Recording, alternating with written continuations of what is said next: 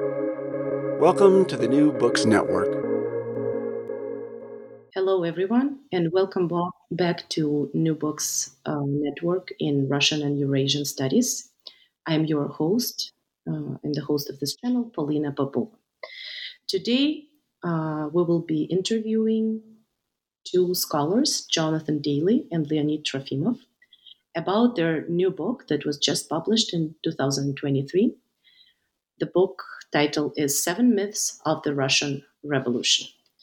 And my first question will be, of course, to my guests to please introduce yourself. Uh, Jonathan, can you please start?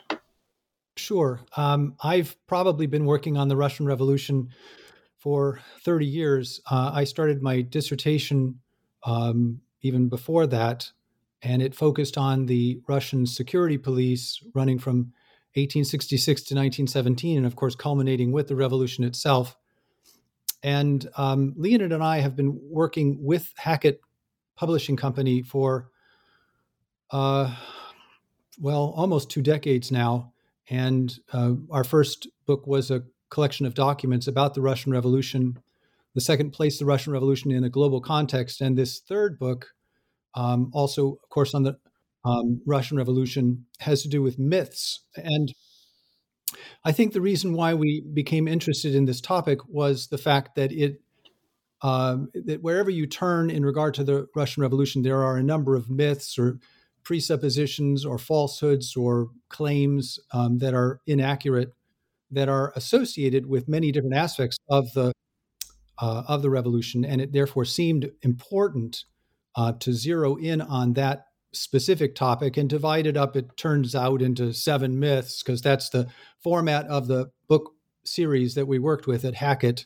So seven myths of um, of different topics, and in this case, of the Russian Revolution. So, um, yeah, that's our main. That has been our main focus as a as a team uh, for for a number of years now. I see, Leonid. Well, I was um, born in uh, the Soviet Union, the country that no longer exists. And so I observed another important revolutionary transformation, which was, of course, the collapse of communism in the Soviet Union in Eastern Europe. So I think that was something that had been in the back of my mind when I moved to Chicago and I started uh, studying some aspects of Soviet history in more detail. I do not have such an in depth and such a lasting sort of record dealing with the Russian Revolution as Jonathan. I sort of started more with the Cold War era. I was interested in that particular conflict. But then eventually my interest expanded. And I think uh, overall, this could be defined as um, Russia's sort of involvement in the world, in 20th century world, the Soviet Union, Imperial Russia, post-Soviet Russia, and so forth. And the Russian Revolution, of course, is a global event, and it's something that affected the lives of hundreds of millions of people. And uh, that essentially the reason why I grew so much interested in this topic, uh, which again I look at from the broader sort of perspective of Russia's interactions with the world, which could have the good sides and the bad sides, of course. So that's my story.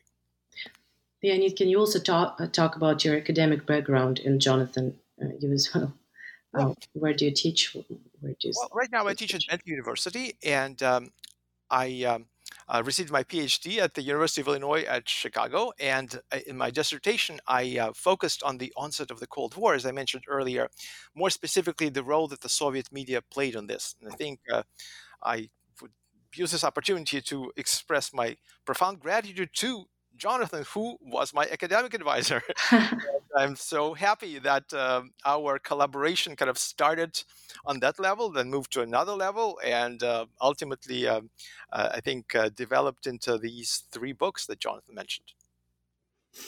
Nice. Um, I can add also, of course, that I'm a professor at the University of Illinois at Chicago. I've been there since 1992, um, and I've yeah been focusing on Russian history all this time uh, for the most part.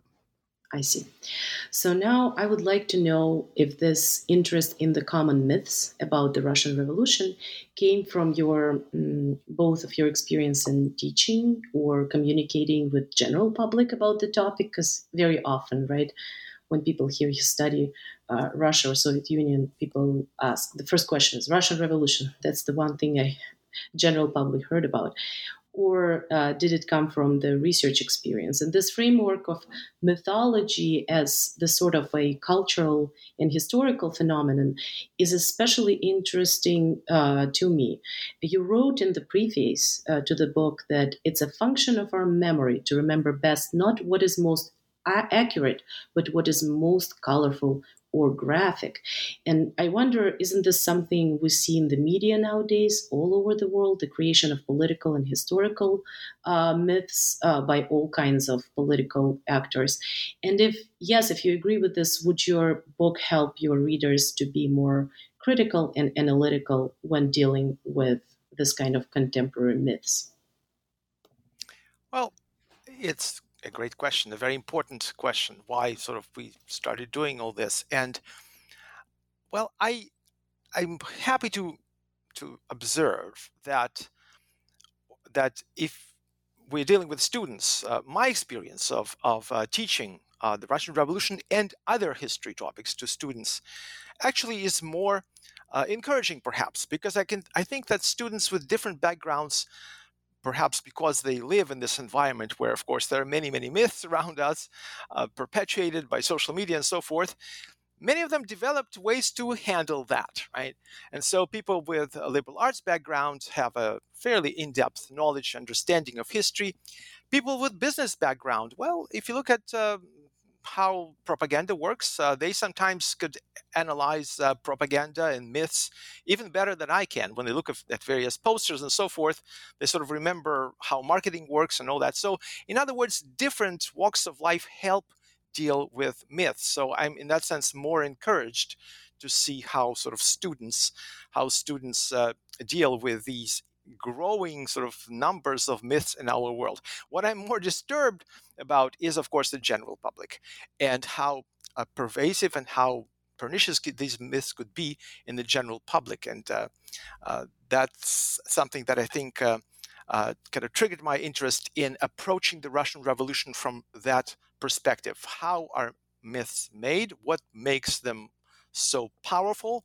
Right? Why people believe in them, and that sort of thing. Mm-hmm.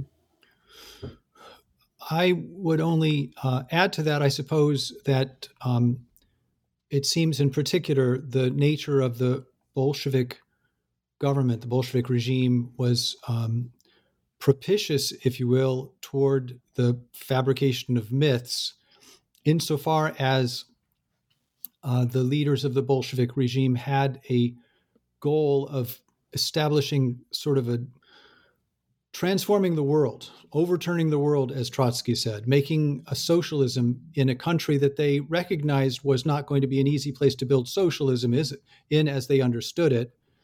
And therefore, it came sort of easily to them to propagate stories, uh, uh, assertions, claims about what they were doing, about what they achieved that did not reflect reality. And that became, if you will, part and parcel of their uh, system of government, their society, uh, as a result of which myth making became a central part of the entire Bolshevik and ultimately Soviet enterprise.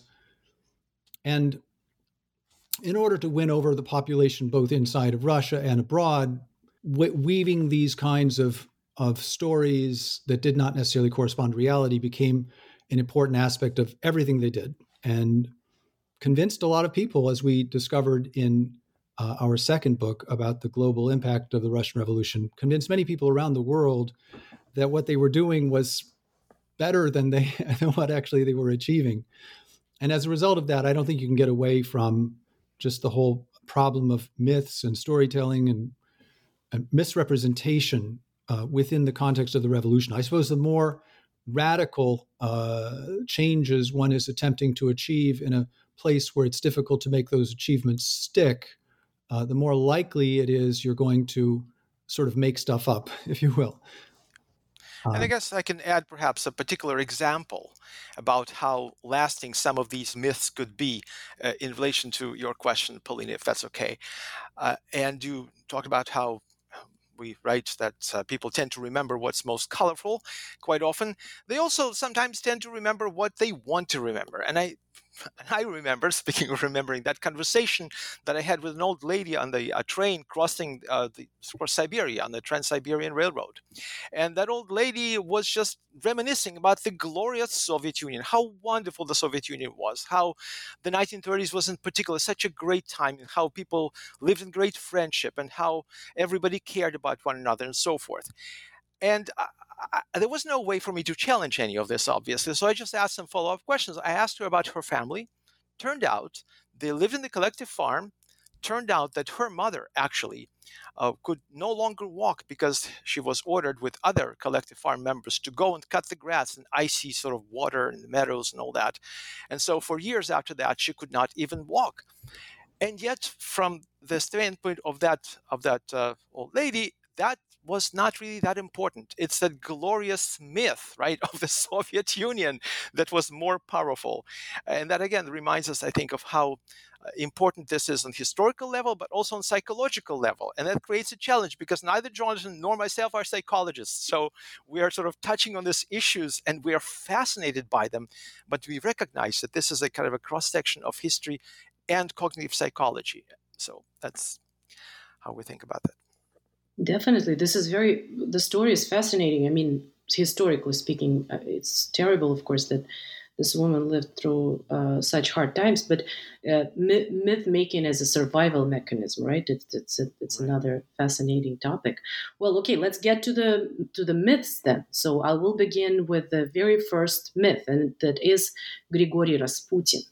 And I should say, from just my experience teaching Russian history uh, and Soviet history, uh, Rasputin can easily be one of the best known uh, Russians, uh, so to speak, in Americans' uh, minds due to the popularity of the 1997 uh, animated film and subsequent musical um, and even the rock opera that I think you guys mentioned, and of course the Boney M song.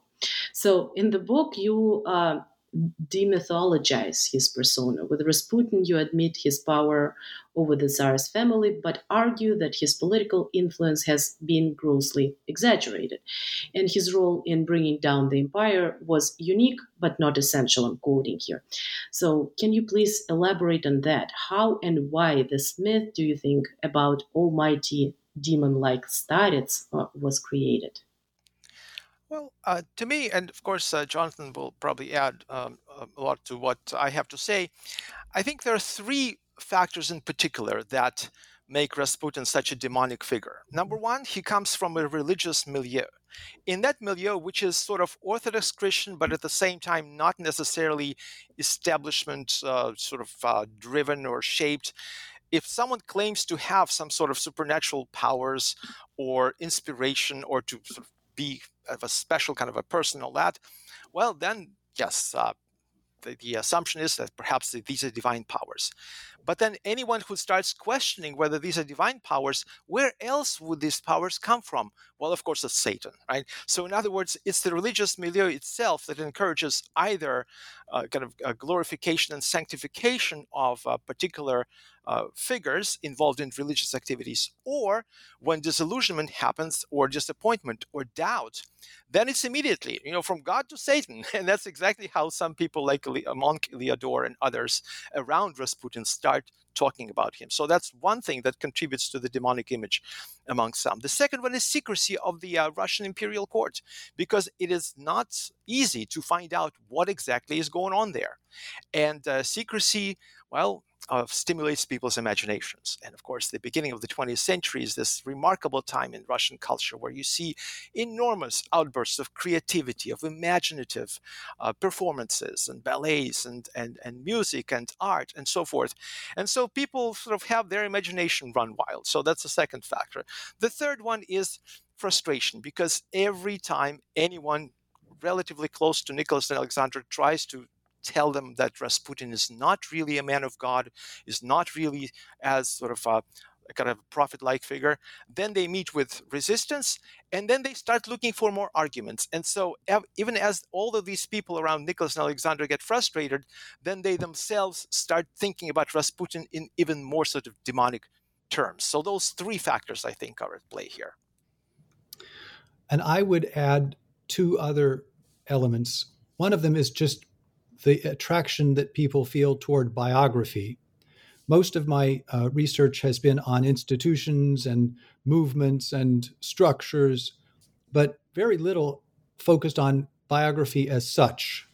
My most recent project has been a intellectual biography of Richard Pipes, and I was struck. I've been struck time and again about by how interested my colleagues are in this project when they weren't interested in my other projects previously, because I think they they were more dry, and it's easier to relate to a person uh, than to an institution. People feel more compelled. There's more human interest involved in knowing about an individual.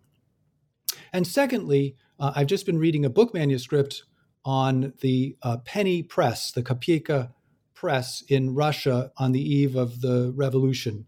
And the focus there is on the fact that these very inexpensive newspapers that were meant for not very well educated people uh, presented everything they could about news in the form of sensation. That is to say, that they tried to attract people's attention uh, by the drama involved in the news, right? So if you can combine those two things, that is biography, that is an individual that has human interest, and and secondly, uh, something that is dramatic and unusual and surprising and maybe gory and violent, etc., uh, then you are going to uh, achieve a kind of matrix of, of powerful human interest um, that people will be more attracted to than they are to the drier institutional phenomena, facts, and things like that. Just based on on teaching, um, it is absolutely the case that, as you mentioned, it's not just Americans. I think probably around Europe as well. Uh, if you had to name a character or a figure within the Russian Revolution, most people would probably more people would would point to Rasputin than they would to Lenin or Trotsky uh, or Stalin or many other characters. At least that would be my. If they know anything, if they know only one person, it's they're more likely to know about Rasputin. That's true. I agree. So, okay, so we, can we talk about the, the, the next myth that you mentioned in the book, uh, and that is the betrayal myth, uh, which is um, a myth about the coup as the major cause for the revolution and the fall of the monarchy. And indeed, as you wrote in the book, the revolution spread incredibly fast, so the myth isn't baseless. And um, you also mentioned General Alexeyev's uh, case in the book, um, which kind of sort of confirms it in a way, um, confirms uh, the, the theory about the coup. Um, and there were some elements of the truth uh, to it. So, thus, I wonder if we can discuss this myth um, in particular and in general, how often historical myths actually do have some truths in them. Um, can you um, briefly talk about uh, what boosted the uh, the popularity of this particular myth. Absolutely, absolutely. And this is where we uh, ran into this very question how narrow or broad our definition of a myth should be. Uh, if uh, something that's completely false is essentially a myth that we're dealing with, it's easier to perhaps to refute, right? But at the same time, if you look at how many uh, myths in the broader sense are circulating around us, right? Distortions, uh, sort of incomplete uh, half truths.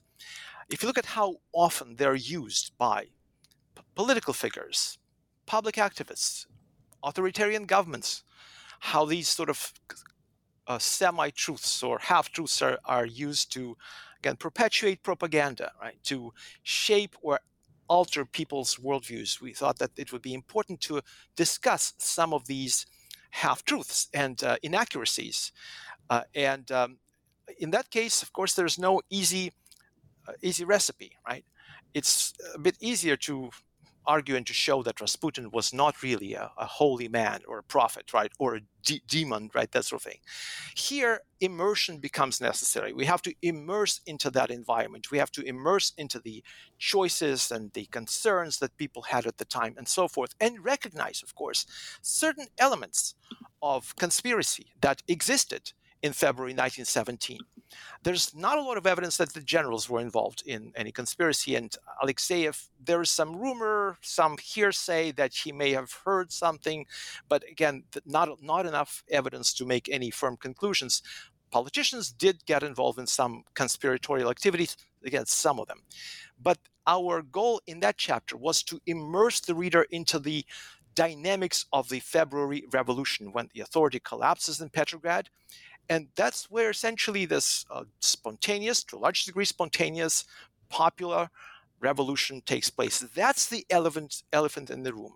And so, in these sort of half myths and half or half uh, sort of falsehoods and uh, misconceptions or distortions, uh, what happens is that people start sort of um, missing that elephant right in the room, which is the most important factor, right? And then, of course, uh, the question is uh, whether there was a conspiracy, but also whether there was a betrayal. And betrayal, of course, is a very kind of emotionally charged term. And we see Nicholas and Alexandra sort of believing this, and uh, it sort of almost makes people feel good about themselves, how they are innocent victims of these horrible forces.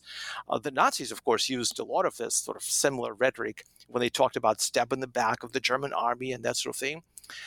And um, uh, that's why I think betrayal has a special emotional connotation. And that's important to make particular myths and half truths and distortions stick, they have to be emotionally appealing. So that's what we try to show in the chapter also. Another aspect of this also is that these myths uh, or of betrayal or the revolution was actually carried out by a conspiracy or was the fruit of a conspiracy also responded to spoke to uh, beliefs that many actors at the time had about their own country. So the idea that the mass, the, the vast majority of ordinary Russians would rise up and um, and demand the end to the monarchy, let's say, was something that for for Nicholas was inconceivable, because Nicholas himself and, and Alexandra reinforced by Alexandra and by Rasputin, by the way, uh, that Nicholas was a popular leader and that everyone really loved him, and it was only the radicals who were turning or trying to turn the people against him. Uh, so it, it, would be impossible for him to imagine that any that that the revolution could have brought about his overthrow, except if it were a conspiracy of evil men, right? Um, and the same thing, I think, also on the other side. That is to say, that the radicals also thought uh, the Bolsheviks, the Marxists in particular, thought that the workers had a particular goal in mind, and the and the goal was dictated to them uh, by uh, I mean, not he, they would never say the world historical spirit, but that the, there was a kind of built-in tendency toward a proletarian revolution, and if workers uh, or other ordinary people sought, in fact, just to rule their own lives uh, and maybe in collaboration with people of other classes, this was inconceivable as well. That it had to be uh, there had to be a portrayal uh, of the working class by different elements within the society right so so the point is that there are preconceived ideas about how society should evolve or the nature of the social categories and, and groups and movements that if if something like the revolution happens that doesn't fit with the conception of this or that observer then the easy uh, choice is to imagine that it had to be done in some kind of under there had to be an underhanded foul play involved in the events yeah, uh, I just uh, can add one specific example from a particular document or a series of documents, and that's correspondence between Nicholas and Alexandra. And Alexandra, in those letters, continuously uh, is sort of confirming what Jonathan just said that you know that uh, her belief that the Russian people love the Tsar, right? That they're sort of holy and kind of that they have this communion of sorts. And then at some point in the course of the February Revolution, it becomes impossible even for Alexandra to deny the fact that there are dozens of thousands, hundreds of thousands of people in the streets, in the army, and so forth, who do not like the Tsar, right? And she struggles to somehow explain this in her worldview, and she can't. So, yes, she talks about treason and betrayal, and then she says, well, all these people are, uh, they are infected somehow, infected, right, by some kind of a, a, a virus or something, right? That's the only explanation she could come up with because, again, the reality contradicts her worldview. I see. This is really heartbreaking. Uh, how you know a person sort of discovers um, that this myth uh, that they created for themselves isn't true, right? Yeah. Um, okay, so then the next myth of Lenin as a secret German agent, and I should say that um, this is the most uh, familiar myth to me, and it's a very popular. Uh, many people in Russia, in other words, uh, don't call it a myth but call it a fact, and uh, it. Um, thus, I'm wondering um, regarding this extremely popular myth among Russian speaking public, would the general audience be disappointed in you um, debunking this myth? And uh, from your book, I found out that Germany did assist Lenin uh, with his travel, uh, after all, allowing him to pass through the territory, didn't they? But you also sort of uh, try to depart from the whole idea of Lenin was a German spy. So, can you please elaborate on that? Um, absolutely. Well, the short answer to your question, whether people will be disappointed, those who sort of believe in this myth uh, when this myth is debunked, I think the short answer is no, because it is almost impossible to debunk a myth uh, for those who believe it. Okay, that's sort of my preliminary observation. So, what we can do is just sort of help people again understand the reality better right? Immerse uh, themselves in the reality of 1917 where there are many different groups and many different individuals pursuing different goals. So on one philosophical level this chapter is about human agency right? About who we are as individuals and why we act in a particular way. And uh, that sort of uh, perception of the bolsheviks as german puppets right? As german agents and even as German spies, as the provisional government tried to prove, ultimately distorts reality and deprives, and did deprive at the time, of course, people who believe in this ability to understand that the Bolsheviks are, in fact, very real people with real agendas of their own. Right? And they're not some kind of strange aliens that arrived in Russia uh, either by train from Germany, or just, of course, uh, in the case of Lenin, that's exactly how he traveled, and many other Bolsheviks as, as well. But look, the ranks of the Bolshevik Party swelled in 1917 to hundreds of thousands. So there were very good reasons why support for the Bolsheviks began to grow, why the Bolshevik Party began to grow in 1917. And so uh, our sort of hope was to show that uh, that uh, sort of simplifying, right, oversimplifying, explaining away certain people that you don't like, right? Certain actors that you don't like, sort of calling them puppets or spies and so forth, will actually make it more difficult for us to understand uh, the complexity of uh, reality itself. I'll just add to that uh, that it is a tendency of human beings to simplify and to imagine that the way that historical developments unfold is relatively simple, and you can find three or four key features and point to them. In among historians, we say generally there is no such thing as a mono causal explanation. That is, there's no one thing that explains all of the events at a given point, right? Every single event has many different causes, not two, not four, not six, but probably hundreds. Some of them are more important than others, right? Um, and so, but the idea that there could be a diversity of interests between two parties that are functioning in the same direction is maybe a little hard already for people to grasp. So the Germans thought they were using Lenin, and Lenin thought he was using the Germans, and both of them actually were. And you could say that in some sense, Lenin did help the Germans um, unconsciously. That is, he was not trying to help them. He wanted to make a revolution in Russia. and so he went to Russia and and by and in order to make the revolution, he was going to take Russia out of the war because the war was an imperialist war from his point of view. Now that was good for the Germans because if he took if he took Russia out of the war, that was going to help their war effort, right? Um, but it wasn't because he wanted specifically to hurt Russia and help Germany. Actually, he thought that the revolution couldn't survive or couldn't prosper in Russia unless Germany helped Russia with its industrial development capacity, right? Because Russia was a backward country. You couldn't really have a socialist revolution there from his point of view. The only way you could do it is if the Germans would turn around and help him. Well, how on earth are they going to do that? Well, they're going to do that because uh, the Bolsheviks were going to appeal to the German proletariat in the hope and expectation that the German workers would rise up against the German government, overthrow the German government, and then come to the aid of the Bolsheviks, and both of them would then proceed to build the revolution. So that's like a super complex web of different intentions and expectations, right? That is very close, I think, to the truth. Um, but much more complicated than the face of it might have seemed, right? If you just say, well, the Germans are helping the Bolsheviks, the Bolsheviks are gaining German help, therefore the Bolsheviks are German agents, right? That's a simple explanation, but it's inadequate because there were many, many more uh, pieces of that puzzle.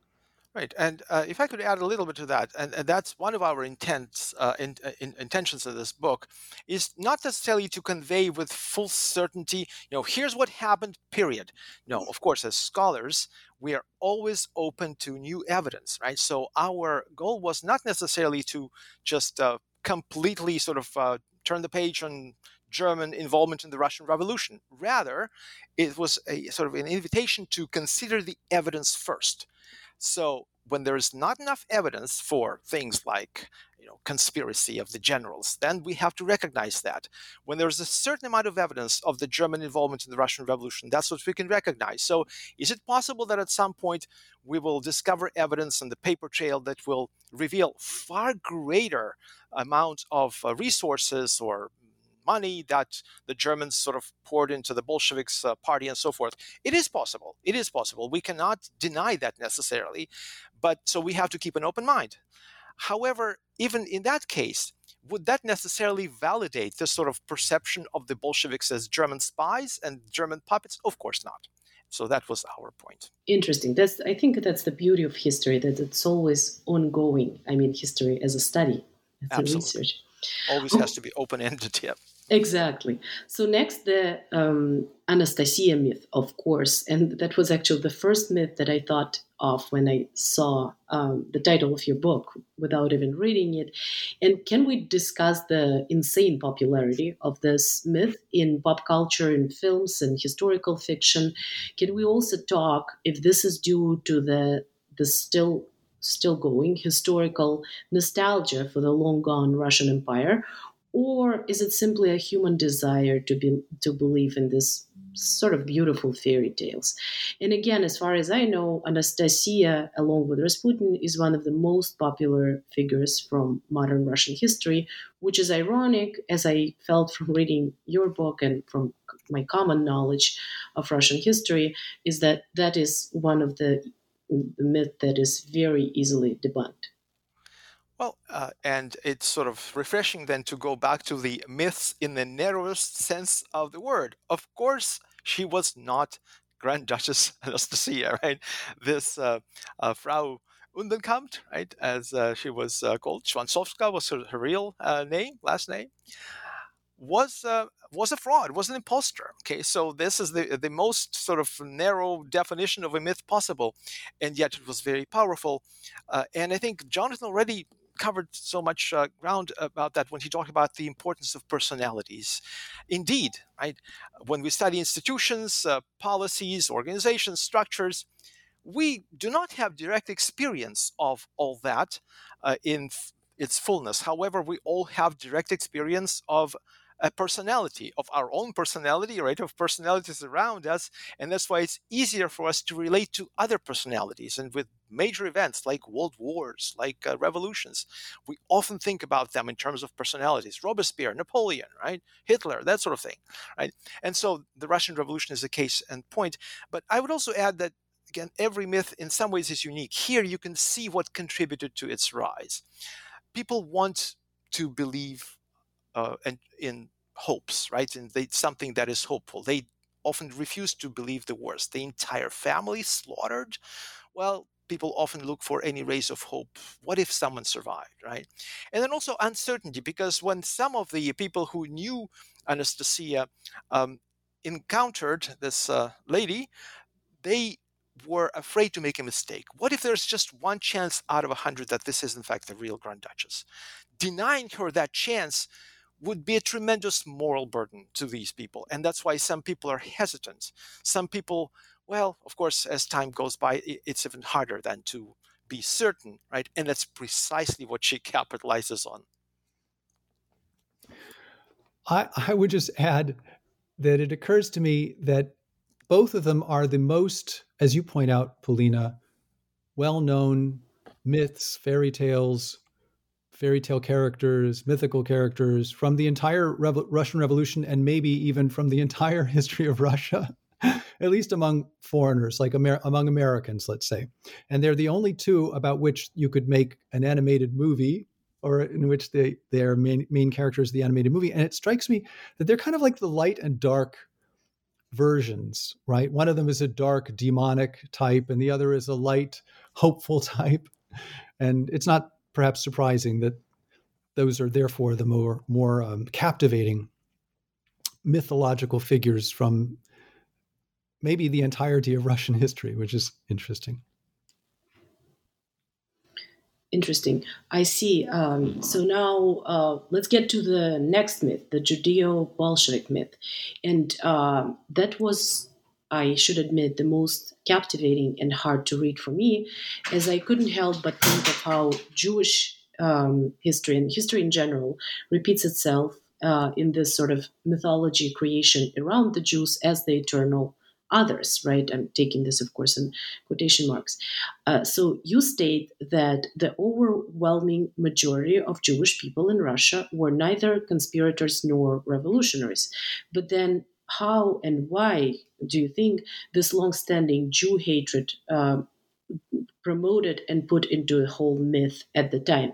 Can you explain this to our listeners and how this myth was born and how it was developed? And by the way, I wanted to note that I was um, sort of surprised, but also not surprised to find out about that Nazi Germans used the same kind of narratives and othering um, and political tactics during World War II, equating Stalin to the Jewish uh, Satan. You even have this illustration on page 120 of the book with a poster from 1942 um, from from occupied Ukraine, right, where Stalin is presented as uh, the Jewish Satan. Right. Yes. Uh, well, there are certain uh, parallels here with the earlier myth about betrayal and conspiracy and so forth, because these um, this particular myth is also perpetuated by uh, the emigres uh, who are sort of mostly pro monarchy, certainly pro status quo, right? And they just find it very hard to accept that there were fundamental flaws in imperial social order, in imperial political order, and they explain away the revolution, right? And how they do that? Well, they point at visible minorities. If there is a minority actively involved in the revolution, of course, there were many Jewish revolutionaries, it's easier to identify them and to explain away the collapse of the monarchy, to explain away the revolution by saying, look, this is a conspiracy, right, by the Jews and this sort of thing. So again, it's a similar dynamic, right? They, the, the, these people do not want to recognize the reality for what it is and the revolutionary sort of uh, momentum for what it is. So they explain it away that way. Uh, personally, again, when I was doing this uh, research, and I think this is true about any particular topic, any particular chapter uh, that uh, that uh, we worked on, we always find something new, right? We when we write about something, it's not because we already know everything that we want to write about. We quite often discover new aspects of particular topics as we uh, do research. And to me, th- that extent of cross fertilization, uh, Polina, that you just mentioned, between the uh, Russian sort of monarchical emigres and the German anti Semites. Uh, and the Nazis, uh, but also others, uh, is quite remarkable. And you see that that happened in the 1920s quite a bit. It is also interesting how eventually that sort of cross-fertilization begins to to dissipate a bit because all these uh, Russian monarchists in Germany who come to Germany with the sort of complaints about the Jews and sort of the uh, sort of Jewish conspiracy and so forth. Yes, for a while the uh, sort of the Nazis, Nazi activists listened to them, but then at some point the these emigres uh, discovered that they themselves are viewed by the Nazis as inferior because, of course, they're Slavs, and many many Nazis believe that the uh, Slavic people are Untermenschen and sort of inferior and so forth. So there's some sad irony here in the way uh, the Russian immigrants try to find sort of their sort of uh, their spot in in uh, Nazi Germany isn't that inevitable that one myth would uh, lead to the creation of another? I'm sorry to interrupt. Of course, you're not interrupting. This place, the, the vacuum never remains. There's always something that's going to fill it in, unless we change the uh, overall environment and uh, the, uh, the, sort of the overall structure, mental structure that uh, that will help us to understand the world in more with no more nuance, with uh, more more complexity and all that. And I would add only uh, in regard to Jewish people in pre revolutionary Russia uh, that in most traditional societies, uh, there is a sort of sense among most people that everybody has their place and that there's um, there's an us and a them, and there's there are that those groups that are accepted, those groups that are um, part of, of our culture, and th- those groups that are not part of our culture. And it's really in, only in modern societies that people come to become more comfortable with a variety of different um, backgrounds and cultures and religions, et cetera, et cetera. And in the case of, of the Jews in Russia, from the time of Catherine the Great, when several million were added to the Russian Empire because of conquest, um, they were forced to live within a particular area that's called the Pale of Settlement.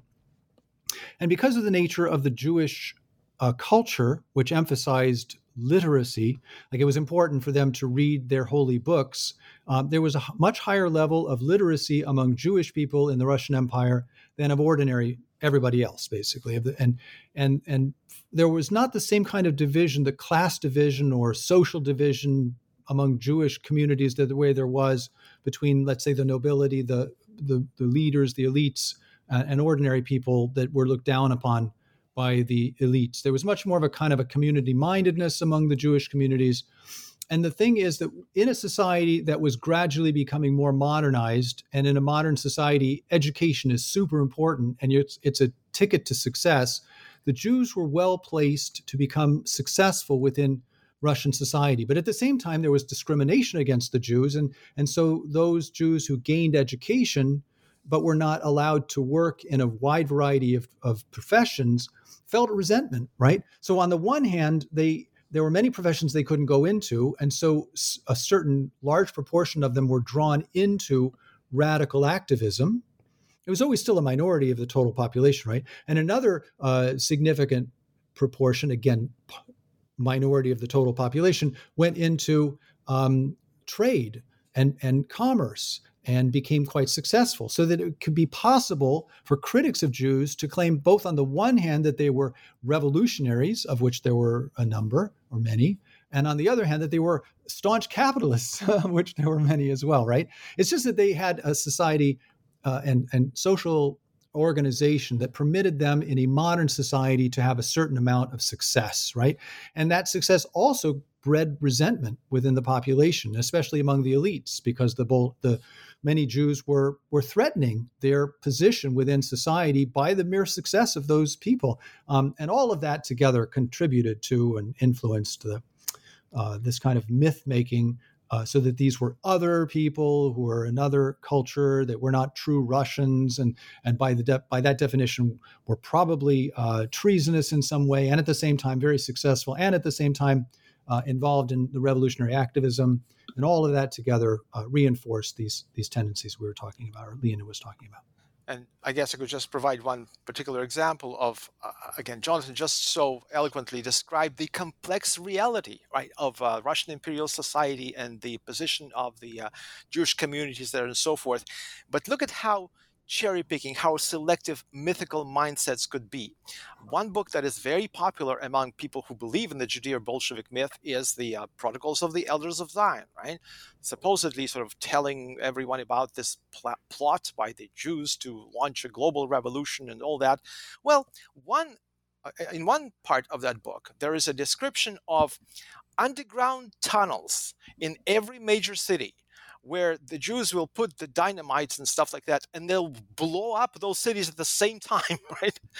Which is completely insane, right? And completely, completely uh, counterfactual, right? And yet, people just those people who use the protocols of the Elders of Zion as a quote unquote document, which of course was a forgery to validate their views, just ignored those things that they believed were perhaps less uh, reliable and so forth, and cherry picked what reinforced their mythical uh, mindsets and their mythical ideas.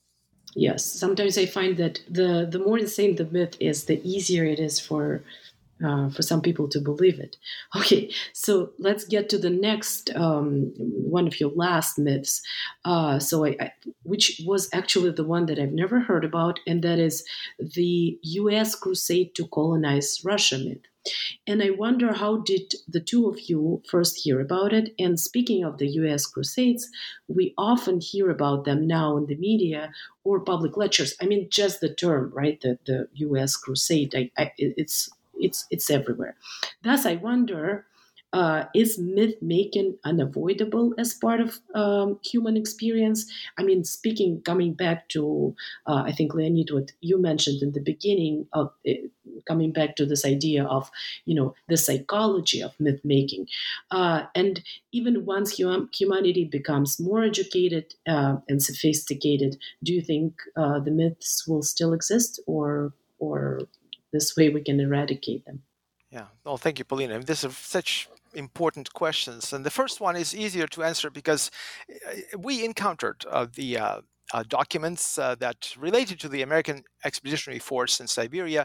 They are in the National Archives in uh, in Washington, right? In in, in the U.S. They also are there are documents about this in the Russian archives and so forth.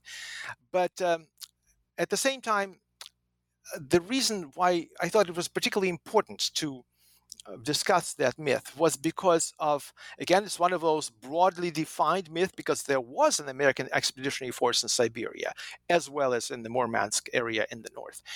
Uh, but you can see how often authoritarian regimes create these types of myths to justify their actions, to declare that their particular country, their particular state is sort of surrounded by enemies, right?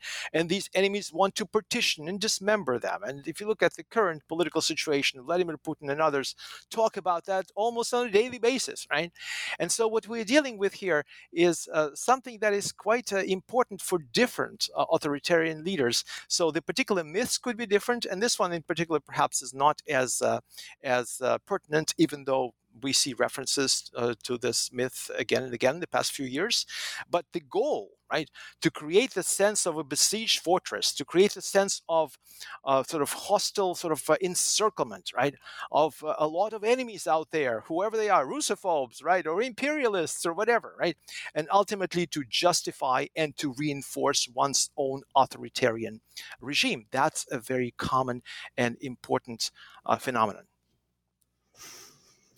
Um, the U.S. intervention, and by the way, it was it was U.S. and and it was British, uh, the Japanese in the in Siberia as well. So there were a number of countries that did send uh, f- soldiers for military forces to the Russian periphery, the edges of the Russian Empire. Um, they had there were a variety of reasons, as again one has to imagine that if something like this is happening from a lot of different countries, there are probably a lot of different reasons why they are so engaged. Um, it may well have been seemingly that the Japanese did want to grab some Soviet territory in the Far East.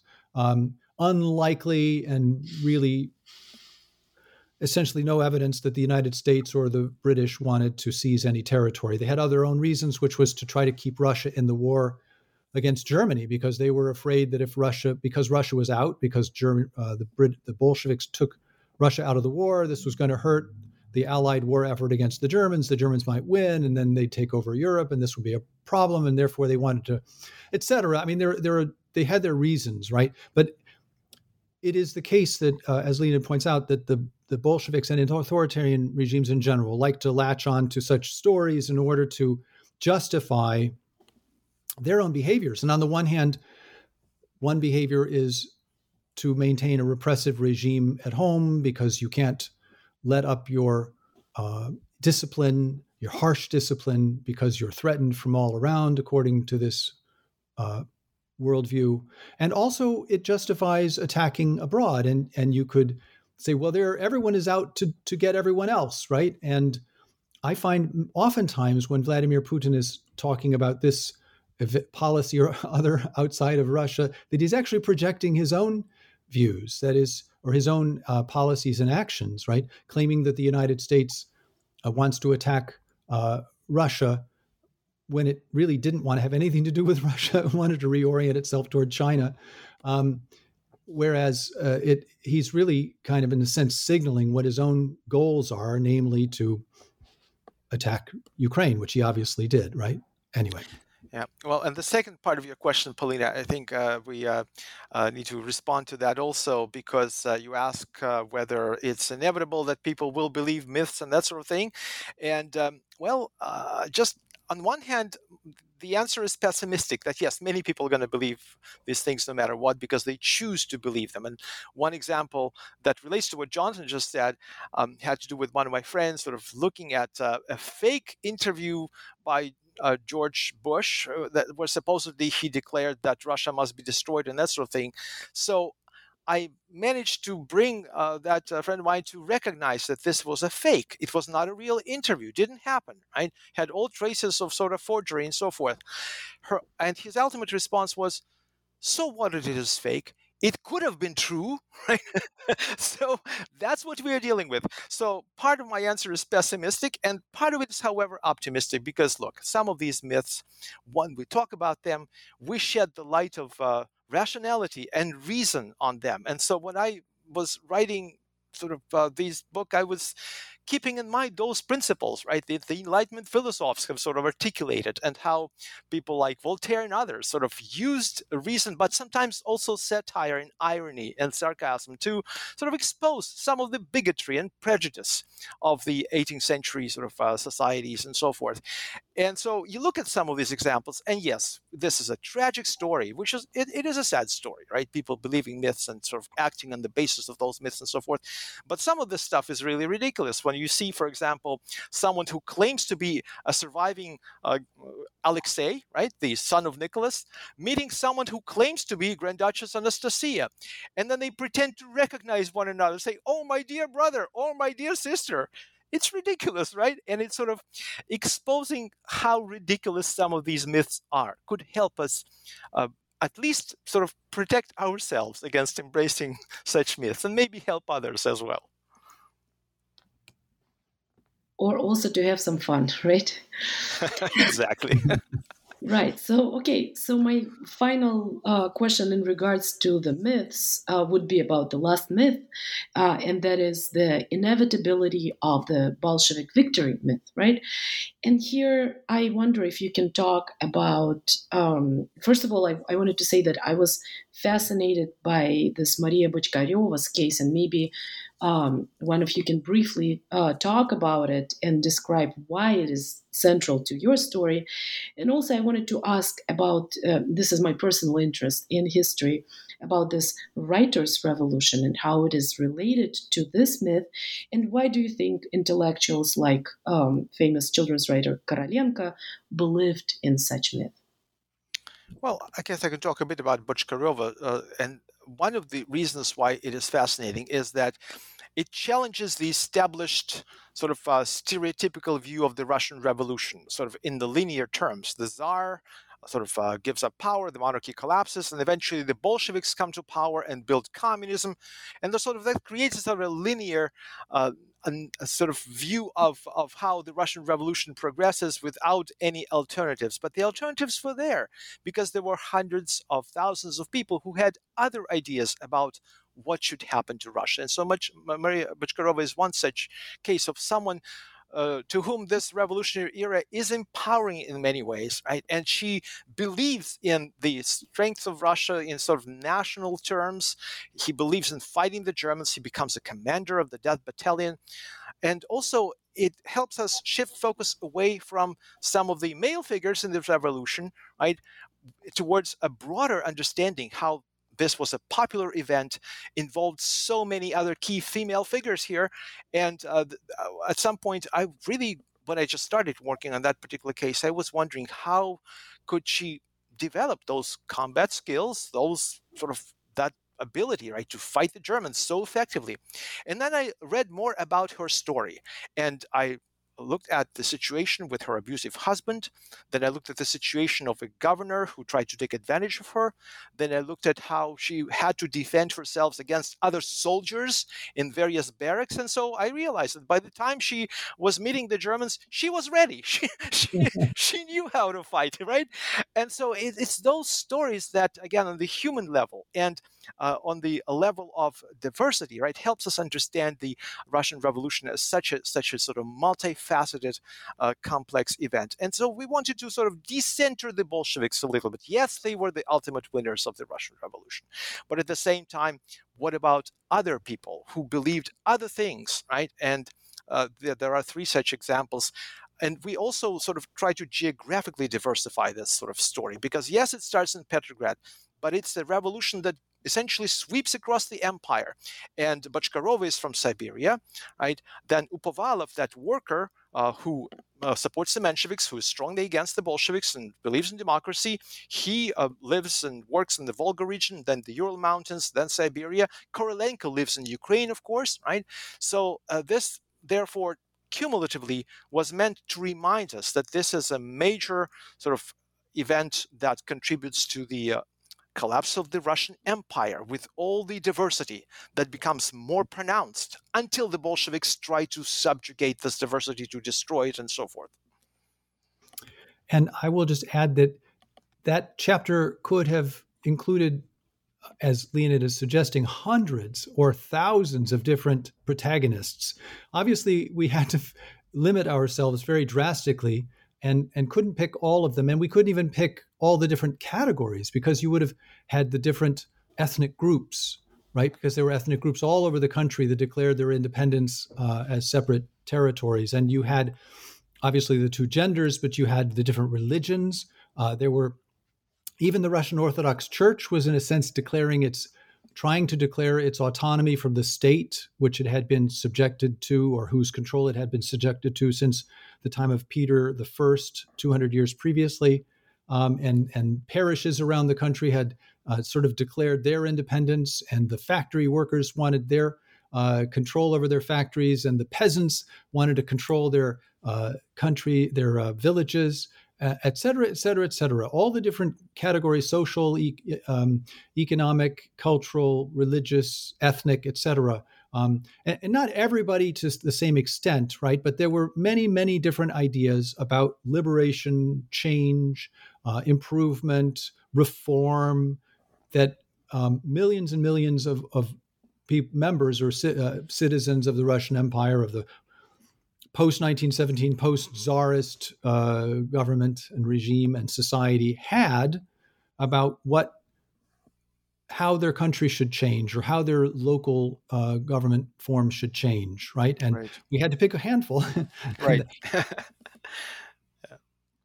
Interesting. And I thought about this last one uh, myth that it's the least mythological one, simply because I thought of this um, concepts of, uh, you know, coming from physics, right? Who say some of them uh, who study time and space who say uh, things are inevitable. If they happened, then they were inevitable. I mean, I'm going in a, in a completely different direction, but maybe the Bolshevik victory, um, speaking from like this, um, the perspective of big picture was, after all, inevitable.